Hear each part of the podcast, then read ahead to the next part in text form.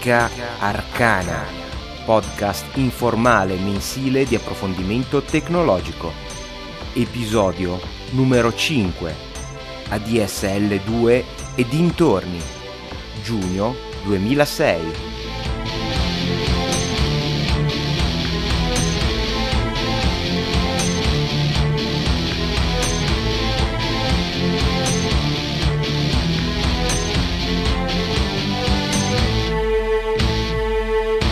Maggiori informazioni su questo podcast e tutti i link citati nell'episodio sono disponibili sul sito di Tecnica Arcana all'indirizzo www.deflord.it slash Tecnica Podcast. Potete inviare le vostre email a tecnicaarcana-gmail.com Potete inoltre lasciare un messaggio alla casella vocale Gizmo chiamando l'ID Tecnica Arcana. Amici che ascoltate Tecnica Arcana, ben ritrovati. Io sono Carlo e questo è l'ultimo episodio del periodo sperimentale, durato ormai 5 mesi, di questo podcast. In questa trasmissione parleremo delle tecnologie per la connessione a internet in banda larga, in particolar modo della DSL e della sua ultima versione ADSL 2 e ADSL 2 Plus Prima però vi chiedo di concedermi un paio di minuti per alcune comunicazioni di servizio, diciamo. Cercherò di essere il più breve possibile perché ci tengo a tenere gli episodi mensili più possibili vicino al 100% di informazioni, anche se non sempre ci riesco. Queste comunicazioni sono in primo luogo eh, la fine del periodo sperimentale, questa è l'ultima eh, puntata, l'ultimo episodio mensile di Tecnica Arcana a ricadere nei 5 mesi di sperimentazione e mm, vorrei poi fare alcune considerazioni con voi su come è andato l'esperimento, visto che ne siete stati partecipi in un modo o nell'altro e mm, dedicherò la prossima puntata di Tecnica Arcana Telegrafica, probabilmente disponibile su internet fra una decina di giorni, un paio di settimane, a fare un po' il punto della situazione, di come sono andati questi primi 5 mesi di eh, sperimentazione di questo podcast. La seconda comunicazione riguarda la qualità audio di questa trasmissione. Ho cambiato la strumentazione, vi darò poi maggiori dettagli appunto nella prossima puntata di Tecnica Arcana Telegrafica e il salto di strumentazione è stato notevole e però ci vorrà un po' di tempo per abituarmi perché ora sono sommerso da pulsanti, leve, levette, manopole, led, alimentazioni fantasma e insomma c'è di che aver paura, quindi ci vorrà un pochino di tempo per abituarmici. Ho notato però una estrema linearità di questi nuovi aggeggi che sono qui ora davanti a me. E mi piacerebbe eh, non elaborare l'audio come invece facevo con dei filtri durante la fase diciamo di montaggio del podcast. Visto che nelle prime puntate che avevano una qualità orribile, eh, qualcuno giustamente si era lamentato eh, della difficoltà di ascolto in alcune situazioni particolari, eh, chiedo soprattutto alle persone che ascoltano magari in macchina o in treno o in metropolitana eh, questo podcast di segnalarmi se eh, ci sono difficoltà con questo episodio, in modo da eventualmente poi prendere qualche precauzione e magari tornare mio malgrado a elaborare un pochettino il segnale. Siete stati sempre molto comprensivi riguardo alla qualità d'audio audio di questo podcast fino adesso. Visto che siamo ancora comunque nell'ultimo mese di sperimentazione, vi chiedo la pazienza di esserlo ancora un, per, un pochettino in modo da eh, permettermi di prendere confidenza con eh, tutti gli accrocchi qua presenti.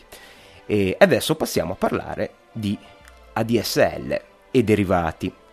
Qual è stato il vostro primo modem? Eh, il mio primo modem è stato un aggeggio che credo il termine tecnico eh, specifico ai tempi si chiamasse adattatore telematico per il computer Commodore 64. Era una scatola di plastica come andava d'uso a quei tempi, bella spessa, probabilmente adesso ce ne farebbero 10 di modem con la stessa quantità di materie prime utilizzate allora per farne uno, che si attaccava alla porta cartucce del Commodore 64 e forniva sia l'adattatore per poterlo attaccare alla presa del telefono, ovviamente rigorosamente tripolare, quindi quella a tre perni, e conteneva anche, essendo una cartuccia software, anche tutti i programmi per poterlo utilizzare. E questo adattatore telematico viaggiava alla straordinaria velocità di 300 bit per secondo, ovviamente senza K davanti, solo 300 bit al secondo.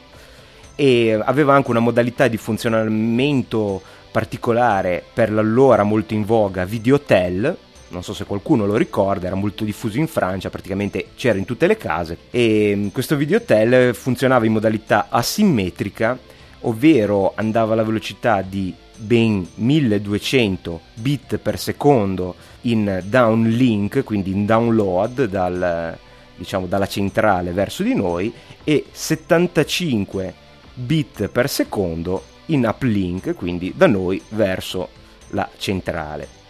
Perché vi racconto del mio modem per Commodore 64? Forse la sto prendendo un po' troppo alla lontana. Ma no, in realtà perché poi ho seguito con altri computer fino ad arrivare al PC un po' l'evoluzione del, della telematica applicata ai calcolatori domestici. E poi quindi sono passato a un modem a 2400 bit per secondo e a partire dal, dai modem a 9600 bit al secondo, ovvero lo step successivo, lo step maggiore successivo, è cominciato a verificarsi una curiosa ma molto diffusa in ambito informatico caratteristica, ovvero quando si presentavano questi ultimi ritrovati della tecnologia, vi erano i commentatori allora sulle, principalmente sulle riviste e gli stessi produttori in verità che dicevano sarà molto difficile riuscire a mm, superare questa velocità perché ci sono dei limiti fisici eh, ben eh, stabiliti che eh, sono effettivamente di difficile scavalcamento. Sappiamo che poi non è andata così, sono arrivati i modem a 14 e 4 e ci mettiamo una K questa volta, kilobit per secondo e sembrava già un altro pianeta. E poi sono cominciati a uscire, se non ricordo male, alcuni standard, scusate, ovviamente, evidentemente non standard, alcuni formati proprietari dei produttori erano molto attivi ai tempi US Robotic e Zyxel mi sembra velocità intorno a sembra US Robotic eh, 16800 e 19002 eh, invece per lo Zyxel. Ho poca voglia questa sera di controllare i numeri in fondo sono abbastanza fini a se stessi non credo di essermi discostato molto se non sono perfettamente esatti. E anche in questo caso sembrava un prodigio della, della tecnologia sempre perché eh, come avviene un po' poi anche con i calcolatori, quanto è che si dice che la legge di, di Moore, di Gordon Moore, uno dei fondatori dell'Intel, che prevedeva il raddoppio della complessità dei circuiti integrati ogni anno, e prima o poi la fisica ci darà uno stop, non sarà più possibile miniaturizzare oltre un certo limite. E lo stesso si pensava, si pensava, era una cosa effettivamente vera anche nell'ambito delle telecomunicazioni, però sembrava molto difficile riuscire a superare questi limiti. Però la tecnologia è andata avanti, si sono scoperti nuovi e più efficienti metodi per trasformare, come si dice, modulare il segnale, ovvero renderlo eh, adatto alla trasmissione su un mezzo trasmissivo che può essere qualunque nel caso eh, specifico dell'argomento che stiamo trattando è il doppino telefonico, ovvero quella coppia di cavi di rame che ci arriva in tutte le case per portarci il segnale telefonico. Un, un altro grande passo avanti si è avuto col passaggio a 28,8 kilobit per secondo e alla fine si è arrivato al V34 bis, che è il nome dello standard, eh, che ha portato addirittura a 33,6 kilobit per secondo. E qui c'è stata la prima presa di posizione della natura sull'uomo. Ci sono dei teoremi che stabiliscono che non è teoricamente possibile andare oltre questi valori. La teoria solitamente è il caso ideale, ovvero quando uno elabora una teoria usa solitamente modelli matematici e molto spesso questi modelli eh, sono ideali, ovvero non presentano variabili come i disturbi ad esempio, che sono in realtà presenti nel mondo reale, o se li presentano sono spesso comunque semplificati. eh, la fisica ci ha detto stop, più di 33,6 non puoi andare, perché ci sono limiti trasmissivi che non possono essere valicati. E allora cosa è successo? Voi avete avuto un modem K56 Flex o X2 o V90, tutti nomi alla fine per dire la stessa cosa, ovvero un modem che trasmetteva a 33,6 ma che riceveva dati a circa 56 kilobit al secondo? E allora cosa è successo? Avevano sbagliato a fare i conti o a formulare le teorie? No, non è questo il caso. Allora hanno cambiato i limiti fisici come hanno fatto in Futurama riguardo alla velocità della luce per permettere alle astronavi di andare più veloce? Futurama l'ho già citato qualche volta, è un cartone animato che prende un po' in giro la fantascienza, dello stesso autore dei Simpson. Nello specifico, quando il ragazzo proveniente dal passato si chiedeva come un'astronave potesse andare più veloce della luce, limite notoriamente invalcabile dalla meccanica e dalla fisica tradizionale, il suo bis bis bis bis nipote gli rispondeva che nell'anno 2208, proprio per permettere all'astronave di andare più veloce, gli scienziati avevano deciso di aumentare la velocità della luce in modo da spingere oltre il limite precedente le astronavi. No, nessuno ha cambiato i parametri fisici del nostro doppino telefonico, ma è successo qualcosa. Noi pe- abbiamo pensato al nostro modem, ma il mondo intorno a noi è cambiato e con esso anche la qualità delle linee telefoniche.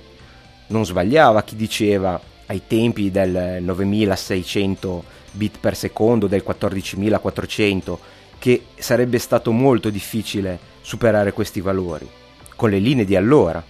Ovviamente anche le linee si sono evolute di pari passo, beh forse proprio di pari passo no, ma comunque cercando di star dietro al resto del mondo tecnologico. E allora quando però la fisica ci ha bloccato sul 33600, questo salto a quasi il doppio della velocità in download da dove è uscito? Beh, è uscito da un'altra considerazione. Il telefono è sempre stato un dispositivo tipicamente analogico. E tutto sommato per noi lo è ancora, nel senso che poi la linea del nostro apparecchio fino alla centrale è ancora analogica. Però le centrali ci sono evolute per aumentare la qualità, per permettere di far passare più comunicazioni sugli stessi cavi. E allora le centrali si sono trasformate in centrali da analogiche a digitali, collegate fra di loro con tecnologie a fibra ottica. Il vecchio telefono col disco combinatorio ha lasciato lo spazio ai telefoni a toni, quelli con la tastiera, e quindi si è potuto approfittare di un collegamento tutto sommato breve esclusivamente fra noi e la nostra centrale telefonica. In questo modo si è potuto utilizzare una trasmissione digitale almeno per il download, raggiungendo la velocità teorica di 56k. Questa però eh, ci dà già un po' un'anticipazione su quale sarà il, l'anello debole della catena fino ad arrivare alla DSL. Questa velocità era veramente solo teorica, nel senso che i modem e i dispositivi di comunicazione in generale all'inizio fanno un'operazione che solitamente si chiama handshaking, ovvero stretta di mano. È come se chiamassero prima di noi l'altro capo del cavo e chiedessero chi c'è dall'altra parte. E dall'altra parte risponde la centrale che gli dice ci sono io, trasmetto con questo standard. Ah, va bene, allora siamo d'accordo, lo supporto anch'io, oppure io non lo supporto, devi trasmettere a uno standard inferiore perché non lo capisco quello che dici. E durante questa fase, questa fase di handshaking c'è anche un controllo della linea. E infatti il modem a 56k, qualunque standard voi abbiate utilizzato, difficilmente si collegava a velocità superiori ai 50 kilobit al secondo dichiarati dal computer a volte andava a 42, a volte a 48, a seconda della distanza e dalle condizioni della vostra linea. E in effetti, quest'ultimo tratto, che per motivi tecnici ma soprattutto economici è rimasto il più simile a tutto il vecchio sistema, a parte casi in cui arriva la fibra direttamente a casa come Fastweb, è l'anello debole di tutta la catena trasmissiva dell'internet moderno. Anche la DSL soffre di questi problemi e la distanza fra la nostra casa e la centrale dell'operatore telefonico rimane sempre un punto cruciale per poter stabilire la qualità del segnale e quindi la velocità di trasferimento dei dati. E però il salto fra 56 kilobit al secondo e anche solo alle prime ADSL da 256 kilobit al secondo è qualcosa di abissale, per non parlare poi delle ultime, da 640k, da 1 megabit, da 2, da 4 e in alcuni casi anche da 6. Per essere una linea che la fisica ci diceva non poter supportare più di 33,6 kilobit al secondo, ne ha fatta di strada. E che cosa è successo? Beh, prima di analizzare il salto tecnologico che ci ha portato dalla linea tradizionale alla DSL, mi permetto di fare un piccolo appunto. Forse non è chiaro a tutti la differenza fra bit e byte. In realtà noi sul computer siamo, a, siamo abituati a ragionare in byte perché hanno più senso. Tuttavia, visto che le comunicazioni su cavo sono spesso seriali, i telecomunicazionisti, coloro che si occupano di questo settore, preferiscono parlare di bit. In realtà un byte sono semplicemente un gruppo di 8 bit, quindi tutti i valori che vi dirò questa sera, che per forza di cose, per attenermi a questa convenzione, parlerò di bit al secondo, che arrivano, che partono dal nostro computer, necessitano, per essere convertiti in byte, di una semplice divisione per 8.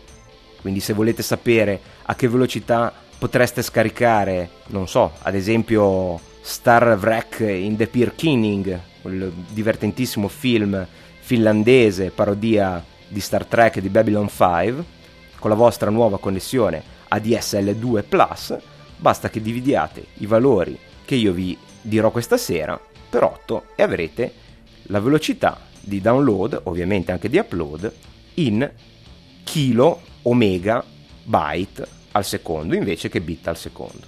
Allora, dicevamo del passaggio epocale fra i modem tradizionali e i modem ADSL.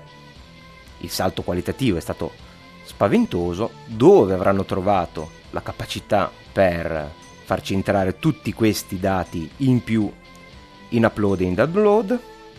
Beh, la voce, tutto sommato, la voce umana occupa pochissimo spazio. E allora è stato lì che qualcuno si è chiesto, ma non è che c'è un po' di spazio sopra la voce? E sopra cosa si intende? Mm, forse è meglio che facciamo ancora un salto indietro.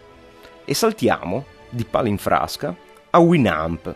Winamp, un programma che legge gli MP3, personalmente lo trovo molto carino, però credo che sia disponibile solo per Windows, ma non è certo un problema. Ovviamente i Macintosh sono dotati di molti programmi per la lettura degli MP3 e lo stesso dicasi per le macchine Linux. Sono, alcuni di questi programmi, ovviamente open source, sono molto molto simili a Winamp. Eh, Winamp, come tutti i programmi di riproduzione musicale e anche qualche stereo, ha dei metodi o dei plugin, ovvero software aggiuntivi, di visualizzazione, ovvero piccoli programmi o parte del programma stesso già compreso, che vi permettono di dare un aspetto visivo alla musica che state ascoltando o alla mia voce in questo momento. Ho citato Winamp semplicemente perché ciò a cui voglio arrivare è standard nelle funzioni di questo programma. Winamp ha un piccolo display eh, di fianco al quale vi è un uh, visore che vi permette appunto di avere queste visualizzazioni. Ovviamente non sto parlando di quelle acidissime composizioni pseudo-frattali che ipnotizzano dopo pochi minuti la persona che le sta guardando, ma semplicemente di grafici che danno un po' l'andamento della musica.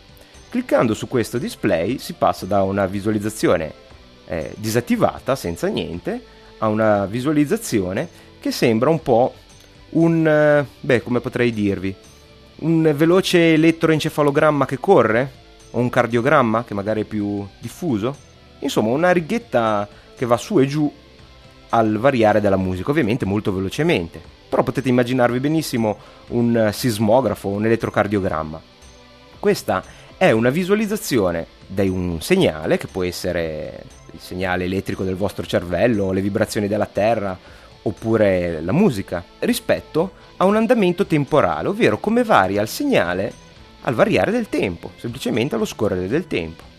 È quello più facile da capire perché è semplicemente proporzionale al solito discorso che vi facevo nella puntata dei Lego, ad esempio la pressione della, della, mia voce che diventa segnale elettrico, eccetera, eccetera. Questa volta però fa un giro un po' più lungo, eh? non, è, non, diventa così facilmente un segnale digitale, c'è da passare un, un po' di accrocchi in più. Comunque alla fine diventa un segnale digitale. Ad esempio, io adesso vi sto parlando, ho Audacity davanti e mi vedo l'andamento temporale della mia voce, che è una specie di elettroencefalogramma. Insomma, questo è un modo di vedere un segnale. Anche la nostra voce su, una, su un segnale analogico, su un mezzo di trasmissione analogico, è mh, mm, rappresentabile in questo modo.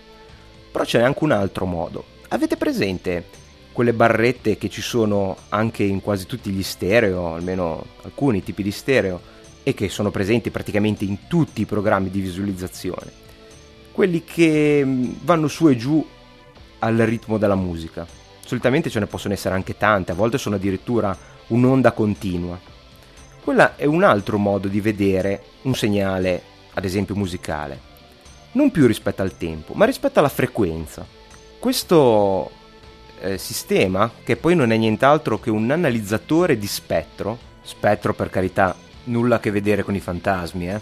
E spettro vuol dire semplicemente una distribuzione nella frequenza. Ma che cos'è la frequenza? Beh, la frequenza è come varia nel tempo il nostro segnale. Se varia rapidamente avrà una frequenza elevata, se varia lentamente avrà invece una bassa frequenza. Questi grafici danno proprio la quantità di energia presente alle varie frequenze e praticamente questa nuova versione di visualizzazione in frequenza, invece di farci vedere come evolve nel tempo, ce lo fa vedere come evolve in frequenza. E cosa succede? Praticamente se noi ascoltiamo un bel pezzo di basso, le parti più a sinistra di questo analizzatore di spettro batteranno, ovvero si alzeranno queste, queste colonne, queste, questi istogrammi al performare di questo giro di basso, ad esempio, oppure rispetto ai colpi di una gran cassa. Mentre invece una chitarra elettrica farà muovere una parte di questo diagramma che è più a destra. I suoni acuti hanno una frequenza più alta, i suoni gravi hanno una frequenza più bassa sembra una cosa abbastanza naturale. Poi nel computer questo tipo di rappresentazione è molto utile in tanti campi ed è anche abbastanza semplice passare dalla visualizzazione nel tempo alla visualizzazione in frequenza. Esiste in realtà un accrocchio matematico che si chiama trasformata di Fourier, eh, del quale esiste anche una versione apposta per i calcolatori trasformate di Fourier veloce o FFT, Fast Fourier Transform, proprio perché si usa tantissimo, nel, soprattutto nell'elaborazione dei segnali, ed è molto pratica. Però non è necessaria, cioè noi dobbiamo pensare che si prende un segnale nel tempo e si trasforma in un segnale in frequenza. Siamo noi umani che preferendo vedere questo genere di cose su un foglio o al limite su un computer preferiamo una rappresentazione per volta e magari uno strumento per passare da una all'altra. Ogni segnale, mentre evolve nel tempo, ha una sua evoluzione in frequenza, quindi occupa un certo spazio di frequenza. Ovviamente più il segnale è complesso e quindi porta più informazioni e più sarà grande questo spazio occupato in frequenza. Ad esempio le radio, le radio stereo usano al massimo un centinaio di kilohertz per un canale, mentre invece un segnale televisivo, un canale televisivo può arrivare ad occupare fino a 5 megahertz, cioè più di un ordine di grandezza. Però ovviamente il segnale televisivo è molto più complesso, trasporta anche l'immagine. E allora questo cosa c'entra con la nostra DSL? Beh, c'entra, perché la nostra voce in realtà occupa pochissima frequenza, soprattutto se si considera i grandi avanzamenti tecnologici nelle infrastrutture delle telecomunicazioni del quale vi ho parlato un po' di tempo fa. In modo particolare, eh, quando si è deciso di trasmettere la voce, soprattutto in forma digitale, eh, si è optato per prenderne solo un pezzettino. La nostra voce, soprattutto se si è cantanti lirici professionisti, quindi con un'estensione superiore alla media, può avere una discreta occupazione di, di frequenza, di banda di frequenza, ma tuttavia non è così elevata in senso assoluto.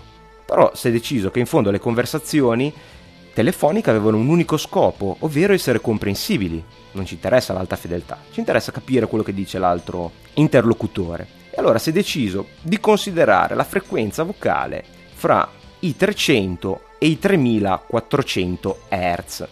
Hertz è l'unità della misura di una frequenza, qualunque moto periodico si misura in Hertz. Sì, anche la velocità del vostro processore, perché c'è un orologio che batte il tempo per sincronizzare le operazioni e quindi è un moto periodico, anche lui va con una frequenza. Ricordi i primi processori che superavano i 100 MHz eh, si pensava a interferenze con le frequenze radiofoniche. Vabbè. Però questo è importante, la storia delle interferenze, perché quando voi parlate contemporaneamente con un'altra persona, vi parlate uno sopra l'altro, non capite, perché i vostri segnali, se sono trasmessi allo stesso tempo, non si, si mischiano. In fondo sono due segnali all'incirca alla stessa frequenza trasmessi nello stesso tempo. Se due segnali sono trasmessi nello stesso intervallo di frequenze, si sovrappongono e o non arriva nessuno dei due, oppure se uno è nettamente più potente dell'altro, arriva solo quello più prepotente. Allora è possibile mettere più segnali contemporaneamente in però intervalli di frequenze diversi. E questo lo vedete tutti i giorni, ad esempio quando girate la manopola per sintonizzare una stazione radio o premete il pulsante perché sono certo che voi ascoltatori di Tecnica Arcana avete tutti i radio digitali, anche se in verità sembra che le radio analogiche a manopole stiano proprio tornando di moda. E lo stesso vale per i canali televisivi. Sono divisi, ognuno ha la sua frequenza, il suo spazio, e quindi possiamo immaginare l'etere o il doppino telefonico come un insieme di tubi nel quale ficcare dentro, sono tubi in frequenza, nel quale ficcare dentro i nostri dati purché siano separati e abbiano tutto lo spazio necessario. E allora abbiamo detto, tecnologia nuova, eh, centrali sempre più spesso numeriche, quindi digitali, che non hanno grossi problemi di banda, e la voce occupa pochissimo spazio. Qui l'equazione a questo punto si scrive da sola. Quanto poco spazio e quanto è veramente disponibile? Beh, tanto abbiamo parlato di poche, anche arrotondando tantissimo, di migliaia di hertz contro addirittura qualche decina di megahertz che sono veramente disponibili sul cavo fino alla centrale telefonica. E allora prendete il vostro spettro di Winamp, ce ne mettete a destra un altro e un altro e un altro e ancora un altro, così via per un bel po'. Il primo continua a portare la voce e gli altri, ecco cosa intendevo con sopra la voce, in frequenza, frequenze più alte, portano i dati. Quindi semplicemente le limitazioni di cui parlavano i tecnici e i teorici erano ridotte al solo canale vocale, ovvero all'utilizzare solo la parte utilizzata normalmente dalla voce. Infatti con i vecchi telefoni non si poteva chiamare contemporaneamente, con la DSL invece si può, perché utilizza altre frequenze non sto adesso a dirvi esattamente tutte le frequenze di tutti gli standard della DSL, anche perché sono quelle cose che si vedono meglio su una pagina web che descritte a voce. Vi metterò i link della pagina della Wikipedia in italiano e in inglese dove, dove queste cose sono spiegate molto bene e con molta chiarezza e ci sono anche delle immagini esplicative. Allora, la rivoluzione sta tutta qui, nell'aver utilizzato tutta la possibilità trasmissiva del mezzo infischiandosene e lasciando lì dove era la parte utilizzata dalla voce. È per questo che la DSL necessita dei filtri, perché il segnale comunque è un segnale molto delicato e soprattutto è molto sensibile ai problemi di linea, della pulizia della linea e questi problemi possono essere nel tratto dalla vostra centrale al palazzo, dalla linea che sale diciamo dalla derivazione fino al vostro condominio o anche in casa vostra e perciò è meglio tenere più pulito possibile questi segnali. In questo modo i filtri che si usano e che devono essere attaccati tutti i telefoni in una casa o in un ufficio che ha la DSL, a meno che non abbiano centraline o cose del genere, semplicemente separano la parte vocale proprio con una cosa che si chiama in gergo tecnico un filtro, ovvero una mannaia che oltre la zona in cui c'è la voce taglia via tutto e in questa presa dove c'è questo filtro che si chiama passa basso perché fa passare solo le basse frequenze che sono quelle della voce ci si collega al telefono e un'altra mannaia chiamata questa volta passa alto che invece decapita il segnale togliendo solo la parte vocale in modo che non vada in nessun modo a disturbare la parte di segnale. In questo spinotto ci si attaccherà il modem o router del vostro computer c'è un'altra accortezza questa banda grossa utilizzata sopra la nostra voce in realtà è divisa in tanti pezzettini, in tanti tubicini più piccoli, prendendo sempre la metafora che abbiamo fatto prima. Questo perché nella fase di stretta di mano all'inizio fra il vostro modem e la centrale, e si controllano tutte queste piccole fettine di banda e si vede quelle che funzionano bene perché sono libere dai, da ehm, disturbi e quelle che invece sono un pochino più disturbate. Il rumore solitamente è abbastanza spalmato su tutta la frequenza, però mm, può capitare che ci siano frequenze particolarmente eh, disturbate, magari non so, per vicinanza con motori elettrici o disturbi elettromagnetici di qualche genere. E allora cosa si fa? Beh, semplicemente si scarta la fettina che è disturbata e che potrebbe compromettere la trasmissione e si va avanti col resto. In questo modo non si interrompe tutta la trasmissione, ma si toglie solo il pezzo che non va, che non va a ogni collegamento, magari la volta dopo il disturbo è passato e quindi si può ritornare a trasmettere anche su quello, in modo da ottimizzare questa banda. E poi c'è un'altra cosa, eh, ADSL, beh, DSL vuol dire Digital Subscriber Line, che è il termine di questa tecnologia, e mm, semplicemente è una famiglia di tecnologie che utilizzano più o meno gli stessi principi, ma ce ne sono di vari tipi. Noi ci soffermiamo sulla DSL, che è quella più comune nelle case degli italiani. Quella A davanti sta per asymmetric, non simmetrica, vuol dire semplicemente che le velocità di trasmissione e di ricezione sono diverse. Non so, potreste avere una ADSL 4 mega, su quanto questi 4 mega siano proprio 4, poi ne parliamo tra un po', che però riceve a 4 mega, ma trasmette a 256k, sempre tutto in bit per secondo.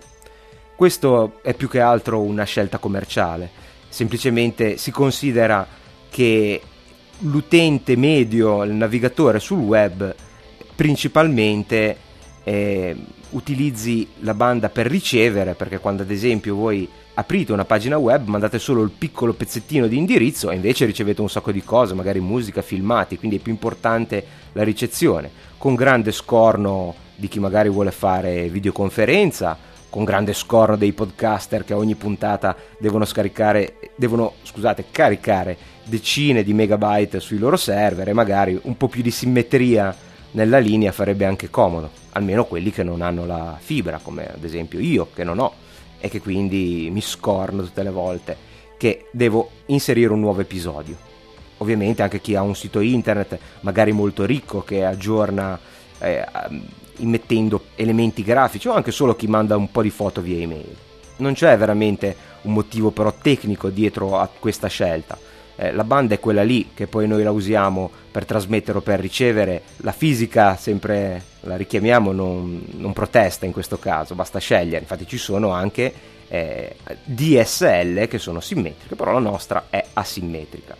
Come già detto, purtroppo, data la sensibilità e comunque l'utilizzo di frequenze che diventano via via più elevate e quindi sono un po' meno robuste ai disturbi, l'ultimo miglio è sempre il grosso problema. Quindi eh, anche nelle pubblicità è una cosa che tendono a non dire. La questione è che per prima cosa spesso non vi possono proprio dare certi livelli di velocità a seconda di dove abitate o comunque dalla qualità della vostra linea. È capitato anche ad amici che hanno richiesto una 4 mega e gli hanno detto no, più di un mega e due quello che era, non ve la possiamo dare per problemi tecnici di linea e quindi insomma diventa sempre una cosa più ristretta, anche se tuttavia fra le nuove tecnologie di ADSL 2, non so però quanto siano implementate in Italia, ci sono alcune che sono specificatamente progettate per aumentare il, la distanza possibile, diciamo, dalla centrale fino a casa vostra. Cosa c'è dall'altro capo del cavo, ovvero in centrale? In centrale c'è un affare che si chiama DSL-AM, che non è nient'altro, beh in gergo tecnico si chiama multiplexer, ma è un grosso imbuto digitale che prende le vostre trasmissioni fatte in questo modo, ovvero con i canaletti tagliati a pezzettini, eccetera, eccetera, e li, met- li mette nella rete. Solitamente si usa una tecnologia che si chiama ATM, ma è un metodo per, per fare le reti, tutto sommato non è poi così importante, anche perché l'ATM è una cosa un po' strana, praticamente eh, è come se creasse dei canali, non ci sono i pacchetti che sono poi così liberi di, funzio- di, di, girovagare come nella comune rete internet, quindi va molto bene per la voce, va un po' meno ba- bene per il traffico internet, quindi eh, mi risulta che per i sistemi più avanzati, che non siano proprio quelli consumer, ci si sta spostando da questa tecnologia. Comunque è tutta roba al fine di questo podcast irrilevante. E quindi venivamo alla distanza. Beh, per farvi un esempio, eh, qui cito sempre il, pagina, l'ottima pagina sulla Wikipedia che ci dice che la DSL convenzionale ad esempio raggiunge che non è credo non esistano nessuno gli 8 megabit al secondo almeno in Italia comunque eh, chi ha sperimentato di più è Fastweb con 6 entro 1,5 km dal DSLAM che io poi ho sempre chiamato di SLAM non so esattamente perché. E comunque 1,5 km sono pochissimi da una centrale telefonica ed è per questo che la DSL è un bene che chi ce l'ha e funziona bene a elevata velocità eh, si tiene ben stretto, un bene prezioso, perché proprio il segnale si degrada molto velocemente all'aumentare de- della distanza dalla centrale. E tuttavia c'è una buona notizia ovvero queste nuove tecnologie, la DSL2 e la DSL2 Plus, che fino adesso non ho diviso in modo particolare, ho sempre fatto un discorso generico perché il punto di vista concettuale è lo stesso. Non c'è stata una grossa innovazione se non tanti piccoli miglioramenti, eh, diciamo ad esempio una suddivisione migliore di questi spazi di frequenza, ma anche una gestione degli errori ottimizzata ha portato da una parte alle frequenze elevatissime che vediamo su quasi tutti i giornali di computer, sui siti pubblicizzati, ma anche, fortunatamente, questo è veramente un bene, a un raggio maggiore di distanza raggiungibile da queste tecnologie. Infatti, la DSL 2 semplice permette un eh, downstream, ovvero un download, uno scaricamento fino a 12 megabit al secondo quindi c'è stato un raddoppio dai 6 della DSL1 a, ai 12, ma eh, addirittura in, un, eh, in, uno spazio di 2,5 km dal DSLAM, quindi da questa, eh, da, dall'imbuto che prende tutti i nostri flussi e li sbatte sulla rete. E la DSL 2 Plus o 2 che eh, anche questa si sta cominciando a diffondere in Italia, arriva a un raddoppio ulteriore della velocità, arrivando fino a 24 megabit al secondo. Però c'è un, di nuovo una riduzione della distanza, 1,5 km. La buona notizia però della quale vi parlavo è un nuovo sistema di funzionamento chiamato RE ADSL 2 ed RE ADSL 2 Plus, che sta per Reach Extended e che permette di estendere il raggio di copertura fino a 7 km dalla centrale telefonica. Le velocità invece in upstream, quindi i dati che noi mandiamo, sono da 1 a 3,5 megabit a seconda del tipo di standard per entrambe le versioni della DSL 2. E questa tecnologia c'è da un sacco di tempo. Sempre la storia di questa tecnologia sulle pagine della Wikipedia la danno nata nel 1988 da una società chiamata Bellcore che la utilizzava appunto per trasmettere dati utilizzando i normali mh, linee telefoniche senza avere interferenza con i servizi vocali. In realtà è sempre stata ostracizzata dai provider e dalle, dai fornitori di servizi eh, di telefonia perché, beh, perché senz'altro era più remunerativo internet a consumo, insomma il dial-up quello che abbiamo usato fino a qualche anno fa, tutti. E poi sono nate anche altre tecnologie che qua non hanno avuto molto successo, come l'ISDN, quindi per non mangiarsi investimenti e quote di mercato hanno preferito lasciarla un po' stare.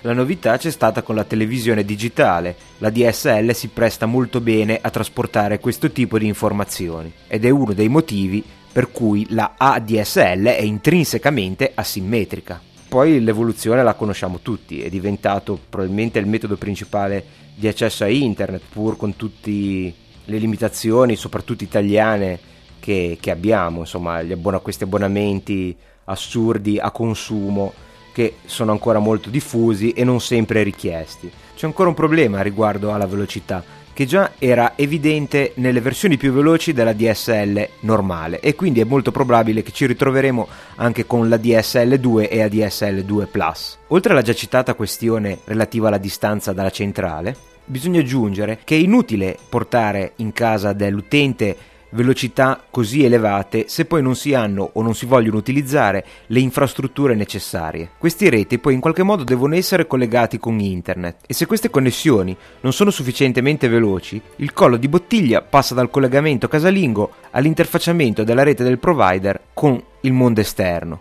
Insomma, la banda non è infinita e se tutti ci mettessimo a scaricare a 24 megabit al secondo, la banda dei nostri provider si saturerebbe molto velocemente, i quali, almeno in Italia, ben consci di questo problema, non garantiscono assolutamente una qualità minima di questi servizi, essendo più interessati a stampare sulle riviste cifre elevatissime, ma poi in realtà poco interessati alla reale soddisfazione dei consumatori. Questo in altri paesi europei non avviene o avviene in misura minore e magari le linee sembrano più lente dalle caratteristiche tecniche, ma almeno viene offerto un seppur minimo livello di servizio garantito, che in Italia sono veramente pochi ad offrire. Personalmente poi, se dovessi scegliere fra una DSL2 senza nessuna garanzia di banda minima, quindi di velocità minima che il provider si impegna a mantenere, oppure una DSL tradizionale però con alcune garanzie sulla qualità di servizio, sceglierei senz'altro la connessione più tradizionale, che a lungo andare probabilmente risulterebbe più lenta solo nominalmente.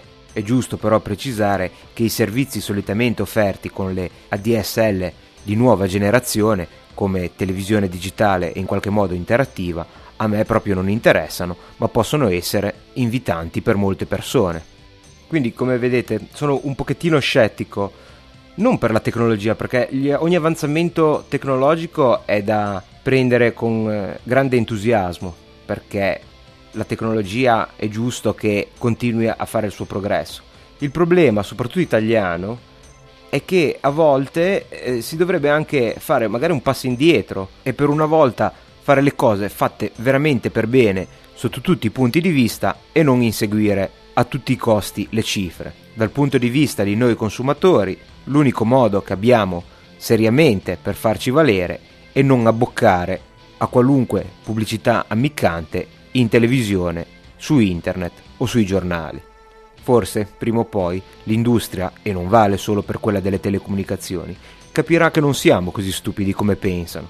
Un consiglio personalissimo è quello comunque di evitare di accettare telefonicamente, visto che adesso è possibile farlo, questo tipo di abbonamenti e recarsi almeno prima sul sito del provider e verificare il contratto cartaceo e tutte le norme che magari a volte in forma vocale vengono dimenticate, soprattutto quelle riguardo alla interruzione del contratto, in modo che se non vi sono limiti di tempo prima di poter interrompere il contatto, se siete scontenti in qualunque momento potete sempre fare una, un recesso.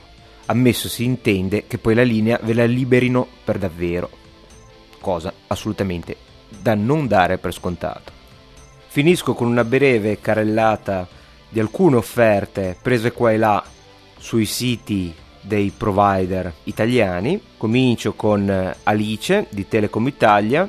Alice 20 mega velocità di download di 20 megabit per secondo e di 384 kilobit in upload. Si vede che a loro interessa fare la, la televisione e, e, di noi che dobbiamo caricare la roba sui siti proprio non ci considerano perché 384 è un po' bassino in upload. Comunque tecnologia ovviamente ADSL 2 più costo di abbonamento mensile a partire da 36 1,95 euro. Eh, passando invece a Libero, eh, Libero 12 mega, quindi tecnologia molto probabilmente ADSL 2, offerta a 29,95 euro al mese e fa bella mostra di sé l'unica DSL con un mega in upload e quindi Libero ha un po' più di considerazione per tutti noi che oltre a scaricare un po' carichiamo anche. Tiscali mi sbatte in faccia la mia ignoranza proponendo scusate se non è una DSL 2, ma una DSL a 8 mega. Io credevo non ce ne fossero, credevo ci fossero grossi problemi tecnici per raggiungere questa velocità e invece Tiscali la permette eh, attraverso l'offerta Tiscali Tandem. E due offerte per Tiscali per la DSL di nuova generazione, eh, ADSL a 12 mega a solo eh, 29,95 euro al mese, il solo c'è scritto sulla, sulla pagina, eh, non ce l'ho messo io. Eh, il sito non sembra dare molte informazioni aggiuntive, ad esempio non c'è scritto quanto è l'upload. Adesso blocco tutto e vado a cercarlo. Male però, mi piacerebbe avere una scheda completa subito quando la guardo la pagina e clicco con la magia di Audacity, eccomi ritornato dopo aver inserito il mio numero di telefono per verificare la copertura, scopro che la DSL di Tiscali a 12 megabit offre un uplink a 1 megabit, esattamente come quella di Libero, anche se le altre scrivevano che erano l'unica. Va bene, eh, passiamo alla 24 che costa 39,95 euro al mese, sempre di Tiscali. Scusatemi se sentirete che inserisco il mio numero di telefono per avere questo dato magico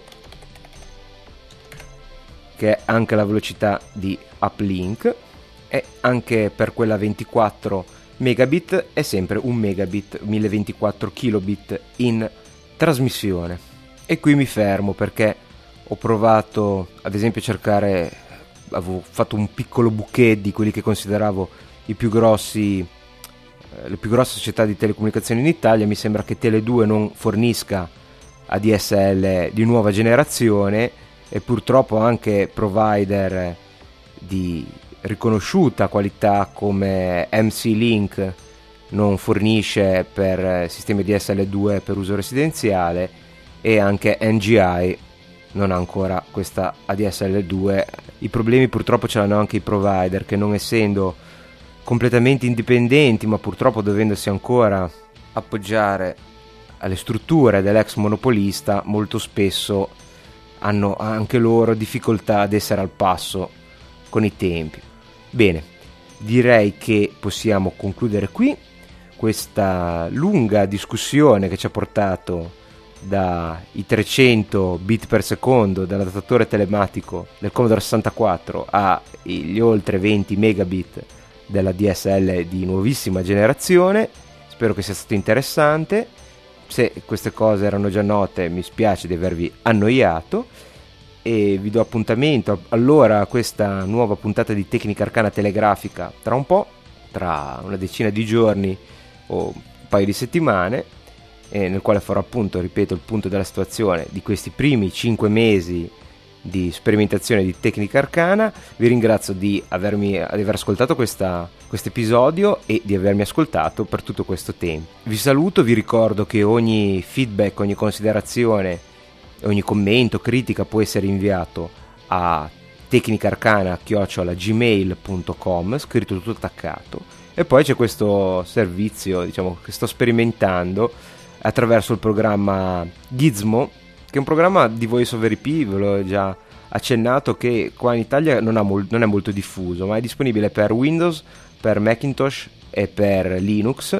Credo che il programma sia ancora in inglese, io ho scaricato la versione in inglese, e, però è molto facile perché è molto simile a Skype. E invece nei podcast che ascolto americani sembra essere abbastanza diffuso Vabbè, adesso non voglio farvi la descrizione del tutto di tutto il programma, comunque una decina di megabyte. Se volete, o se lo volete provare, e già che ci siete, eh, volete farmi una chiamata e lasciare un messaggio vocale alla mia casella, l'ID è Tecnica Arcana, scritto sempre tutto attaccato.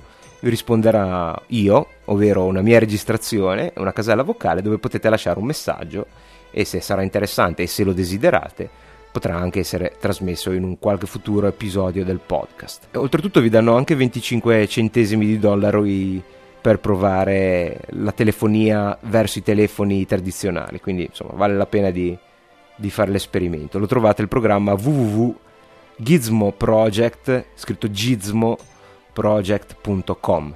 Bene, vi saluto, faccio un saluto particolare questa volta a Juanse, spero di aver pronunciato bene il tuo nome, scusami se così non è stato, che è il primo ascoltatore di Tecnica Arcana straniero che mi ha scritto e lo ringrazio molto, mi ha fatto molto piacere. E saluto ovviamente tutti voi che così cortesemente mi avete ascoltato e vi do appuntamento alla prossima puntata. Arrivederci a tutti. Avete ascoltato Tecnica Arcana podcast informale di approfondimento tecnologico. Maggiori informazioni su questo podcast e tutti i link citati nell'episodio sono disponibili sul sito di Tecnica Arcana all'indirizzo www.deflord.it slash tecnicarcana Potete inviare le vostre email a tecnicaarcana-gmail.com